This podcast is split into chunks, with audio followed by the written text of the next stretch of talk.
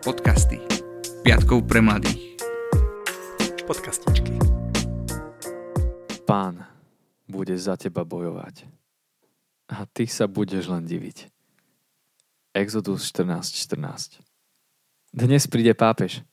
Ponahrali sme sa na veľkú luku v strede Krakova, plný očakávaní. Ja som svätého Otca predtým ešte nevidel a preto som sa veľmi tešil, že ako dobrovoľníci máme rezervované výborné miesta s fajn výhľadom. Keď sme sa už blížili k lúke, na ktorú mal prísť aj pápež, zrazu sme si uvedomili, že sme len jedni z 10 či možno 100 tisícov návštevníkov Krakova, ktorí sa chceli zúčastniť tejto historickej udalosti. Ako sme sa približovali, tak sa zvyšovalo aj množstvo vojakov, záteraz a pohľad na stovky tojtojek ma len ubezpečili o tom, že to Poliaci zvládli. No vtedy to prišlo. Kontrola. Nie tá z Prešovskej MHDčky. Bola to kontrola a vojaci. Aby som sa dostal do sektoru dobrovoľníkov, musel som sa dostať cez nich a to vo mne zbudzovalo obavy.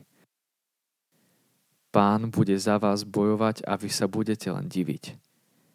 V tomto bode by som ťa rád vovedol do príbehu. Svetové dni mládeže v Krakove v 2016 roku sa konali ani nie 50 dní pred mojou 18. Vybrali sme sa tam ako partia mladých z KPC na čele so sestrou Helenou. Boli sme dobrovoľníkmi v Medzinárodnom združení pre evangelizáciu, čo znamenalo, že nás vyučovali najväčší katolíckí misionári a že sme chodili po stageoch v Krakove, na ktorých sme hrali scénky, spievali chvály, či sme sa delili o naše svedectvá s ľuďmi. Všetci sme mali preukazy dobrovoľníkov, okrem mňa. Keďže som bol neplnoletý, to znamenalo, že všetky privilegia dobrovoľníkov sú pre mňa neplatné, lebo som nemal kartičku. No vráťme sa na tú lúku. Cítil som sa ako v 12. kapitole skutku Apoštolov.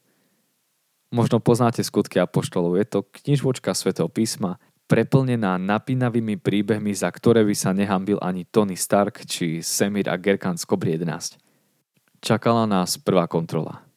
Keďže som nemal kartičku, chytili sme sa za ruky a s prívalom ľudí sme sa prehnali okolo strážnika, ktorý kontroloval preukazy na vysačkách a ja som si celý čas opakoval, že ak Peter vyšiel zo zamknutého väzenia v skutku apoštolov bez povšimnutia, tak Boh to môže urobiť aj pre mňa.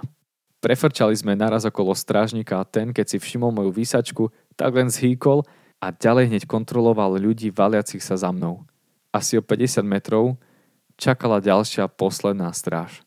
Brana do VIP sektoru pre dobrovoľníkov. Plne strážená. Ostreľovači na vežičkách si s ďalekohľadmi prezerali účastníkov a kontrole ozbrojených vojakov sa nevyhol vôbec nikto. Tak toto bude problém, povzdychol som si. No hlas v mojom srdci ma povzbudzoval.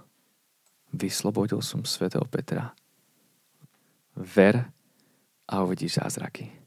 Schopil som sa teda a prehlasoval som nad sebou. Pán bude za mňa bojovať a ja sa budem len diviť. Cez kontrolu sme prešli všetci. Okrem mňa. Azijský kontrolór na mňa začal kričať celého hrdla, že nemám správnu kartičku a nepustí ma ďalej. Kričal, wrong card, he has wrong card. Pozornosť vojakov zrazu spočinula na mne. V duchu som si len opakoval, pán bude za mňa bojovať môj Abba bude za mňa bojovať a uvidím zázraky, aké zažili svätý Peter a Pavol. Vtedy prišiel ku nám istý vojak, ktorému sme ukázali dokumenty, že ako neplnoletý nesmiem opustiť svojho sprevádzajúceho. A všetko sme mu vysvetlili. A ako to dopadlo? Dostali sme sa niekam. Jop. Boh bojoval a namiesto VIP sektoru v prvom rade z kraja nás vojak mňa kamoša deportoval do sektoru, ktorý bol tiež v prvom rade ale takmer oproti pódiu s pápežom. Zrazu sme mali lepší výhľad, aký mali tisíce dobrovoľníkov. Toto je tvoj Boh. Môj Boh. Tvoj dobrý ocko, ktorý urobí čokoľvek, len aby si žil život v plnosti a úplnej slobode. Urobí čokoľvek, aby si bol svetkom malých zázrakov, akým bol ten môj, ale aj takých veľkých, akým je kračanie po vode. Boh chce vzkriesiť každú oblasť tvojho srdca, ktorá stráca nádej. či je to láska, rodina, zdravie alebo financie. Má s tebou úžasný zámer a tento príbeh je len jedným z mnohých, kedy ma Boh dostal všade, kam som sa v Krakove počas Svetových dní mládeže snažil dostať.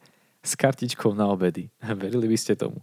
Áno, s kartičkou na obedy prevesenou okolo krku. Lebo On je Boh zázrakov. Skutky Apoštol 12. kapitola.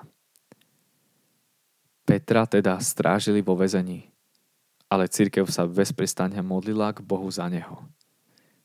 V poslednú noc, ako ho mal Herodes predviesť, Peter spal medzi dvoma vojakmi spútaný dvoma reťazami a strážnici pred odvermi strážili väzenie.